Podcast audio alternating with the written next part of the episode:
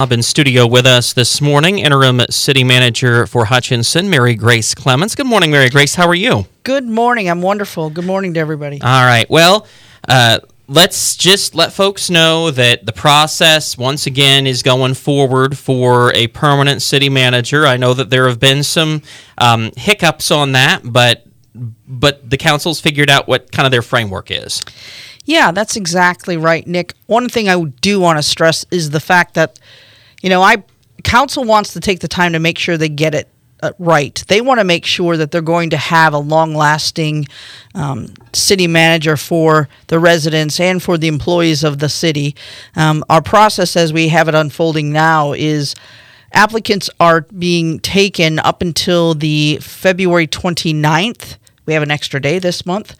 And once that closes, we're going to begin interviews about the first week in March. So that's the game plan. And, and we have a succession plan of what we're going to do. It's not going to be that this person, whomever it may be, will start and I'm walking out the door. We're very focused on making sure that we're going to sustain and continue the great momentum that we're building.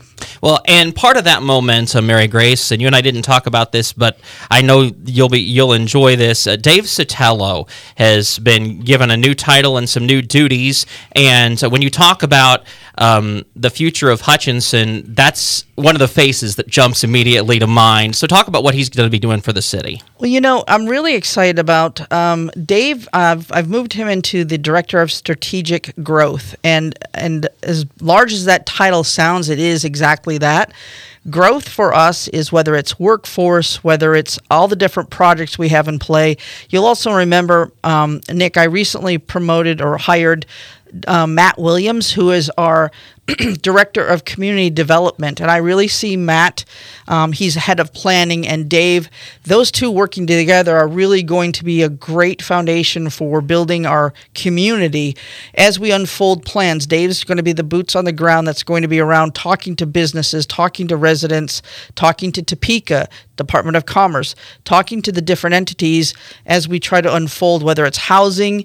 Um, I envision a housing person sitting under Dave, um, communications, all of that's going to unfold, and that will sit in Dave's realm. I, I would like to mention also now because of Dave moving into this role, our human relations officer position is free, and so we're actively going to be pursuing to fill the, that load and that lift because um, it's vital. We find it very important to fill that role. Yeah, and and it's so important to get the right next generation, for one of a better way of putting it, into uh, leadership positions with the city because you want to be able, and that's part of this whole uh, city manager search too is you want to have some stability, some time where everybody can kind of know how things are going to run. Um, the city of Hutchinson was spoiled having John Deardoff as long as they did, uh, and being able to just kind of go, okay, well, John's the one-stop shop for everything. Uh, but now you kind of, especially with some of the uh, ad- additional stuff you have to do to leverage state money and all those kind of things, you've got to have uh, more of a team approach uh, than maybe you even had to five, ten years ago. There's a couple things to unpack there, Nick. Is the fact that if you look at over the since John Deardoff had retired uh, four years ago, we've had over different 12 different city council members communicating to five different city managers the direction to take the city. And so with that lens, you see how challenging it can be. And not only not only is that challenging, but also we had a lot of folks retire and a lot of historical knowledge left with them. So we're working very hard to make sure we're documenting and writing processes and put those in play building our succession plans for people who are coming up to retire, but also the the future and and having um, sustainability for the programs and the momentum that we're making. Um, when you look at, for example, we just were excited to land a landmark um, grant that 1.7 million, I believe 1.8 million. That is also layered on multiple things. They got historical tax credits and things. Th- those things are important, and when you layer all those in, you have RHID, you have MIH. You, I can acronym you to death with exactly. all the different ways you can have projects in this town. And having some focused, laser focused attention on that is what's needed, in my opinion. Right. And um, one more before we go to break, Mary Grace, and you can take as long as you need to on this. But uh, I went to a concert in Salina a few months ago and uh, ended up parking, oh, I don't know, three, four, five blocks away from the venue because it was pretty well, it was a very popular concert. And so I walked down Santa Fe. Um, and that, I thought to myself, boy, if Hutchinson's Main Street could look like Salina's Santa Fe, we'd be a whole that that's that's that's where the end vision maybe is is something that's walkable and able to have a bunch of venues and not only modern the the current businesses but heritage businesses and have it all kind of integrated you know, that's exactly the focus we're looking at the downtown revitalization. Um, we have, if you've heard, we've had a plan. We, we hired a consultant prior to me coming in. There was a consultant hired, and they came up with a game plan. And I actually last week had multiple meetings with multiple players within the community about how we're going to unpack all of that. That's going to go from C all the way to 7th. That's a large area. That's a large area for a downtown. And so they're looking at how it can be different components. So again, having the people that are going to be here for the future involved in these decisions is what's important. And also having counsel in all the decisions we're making, whether it's if we have to do curb repair, well, how is that going to fit into the plan? If we want to put art up, where does it fit in the plan? Which I don't know if that's what the plan will be.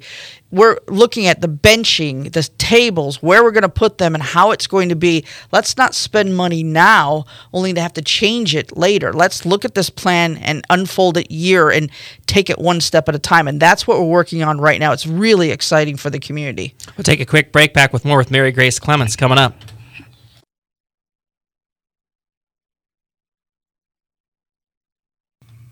Back on the BW Morning Show, Nick Gosnell and Mary Grace Clements with us. And we were talking a little bit about the kind of overall vision for downtown. But one piece that we didn't talk about, Mary Grace, that I want to touch on real quick is Memorial Hall, because that is. Uh, that's one of those cornerstone venue places that not only because of its historical significance, but just because of its community significance, you want to bring that up to modern standards if possible. Yeah, we, we actually have had a study done for Memorial Hall, and, and reading the report that I got, it's very um, it's about a five million dollar investment to get Memorial Hall to the the high high level we'd like it to be. But what's exciting for for me about that report is it's in order of priority. When you take the master plan of downtown of all the blocks, where do you start with that? There's so many components. This is really outlined well. Is you know the first thing obviously is to get air conditioning in that. I mean the exterior, as long as the roof's not leaking, it's not doing damage on the inside, is is not is not bad. But air conditioning would change that drastically because right now we can only met we can only rent Memorial Hall from about October till May because you can't really do it in uh, the heat because of the lack of air conditioning. And and I think we rented it last year about 127 days. Um, and this year we only have it a little shy of like 43 or 42 days um, that we have it rented. And that venue if you really haven't been in it in a while has the potential to be a great addition to our community to draw you know acts whatever you want. Uh, has a huge history for boxing.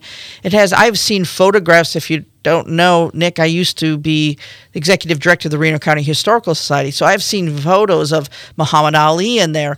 Uh, jesse juma had showed me a photo of Tina Turner on that stage. That has such a huge history for this community, and it has the potential. When you look at what uh, the Stiefel has, if you look at uh, Hartman Arena, we have the potential to not be in competition with the Fox, but actually as a as a, as a benefit to draw different acts with a different level. It has so much potential. Well, and that's that's exactly right. And and the great part about Memorial Hall is that uh, it's just so integrated into the neighborhood there, and there's an opportunity for. Uh, uh, for the future to have photos the same way that the past did, uh, you bet you got to do the work first.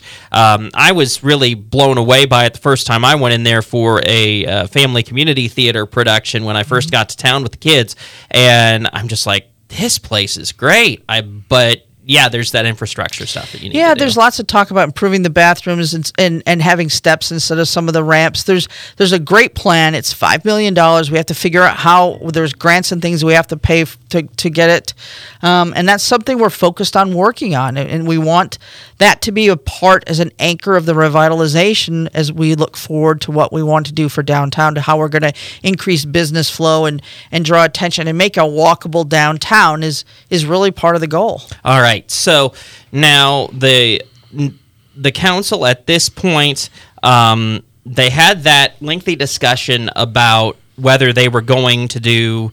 Uh, night meetings or daytime meetings and then they said well we want more public input on that how are you going to get that Well, a couple different ways. Um, actually, we we're working with um, the Hutch Community Foundation. There's actually a survey out right now, and I and I for the life of me, I'm sitting here thinking, trying to think of the link. Um, we'll try to get that to you. That'll be fine. because there is a survey that's out right now. And Ask questions, um, and what's important is I'm going to be doing town meetings. Truth be told, I th- had town meetings on my agenda because I thought I'd be introducing at this point the new city manager, but that's okay because um, we did a town meeting with uh, Mr. Garza's region uh, Saturday.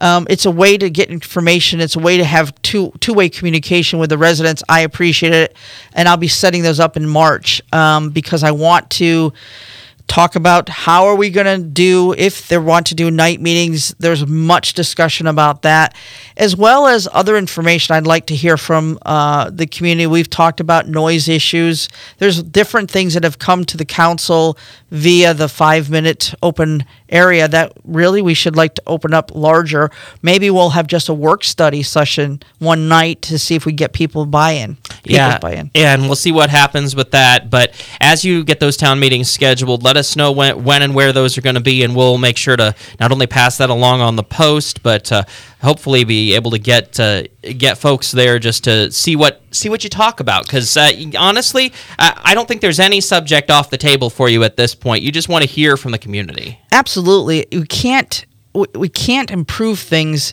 if you're if you get if there's a problem going on, we have to be engaged to try to fix it. If you have solutions, let's talk through those things. I will tell you, I have to commend you, Nick. You did a great job moderating the legislative forum. Thank that you. happened. The next one is coming up on March 9th at 9 o'clock at the Stringer Fine Arts. I strongly urge you to attend, as well as with my town halls. Please come out and talk to me. I will be honest with you. I will tell you if I don't know the answer, I'll make a note and we'll get find out and get back to you. And sometimes it's not the answer you want, you're going to hear it from me or someone in the city as to why. Exactly, and that's that's really all we can ask, and that's what I really appreciated about the legislators that attended uh, here a couple of weeks back, and um, that is that is the thing. Out of all the folks locally, I think that you've really got folks that will listen. Like I said, you may not like their answer, but the but they'll listen to you, and, and then they'll say, okay, well, here's why we're doing what we're doing. It's 7:30 at KWBW Hutchinson. Our thanks to Mary Grace for her time. News is up next.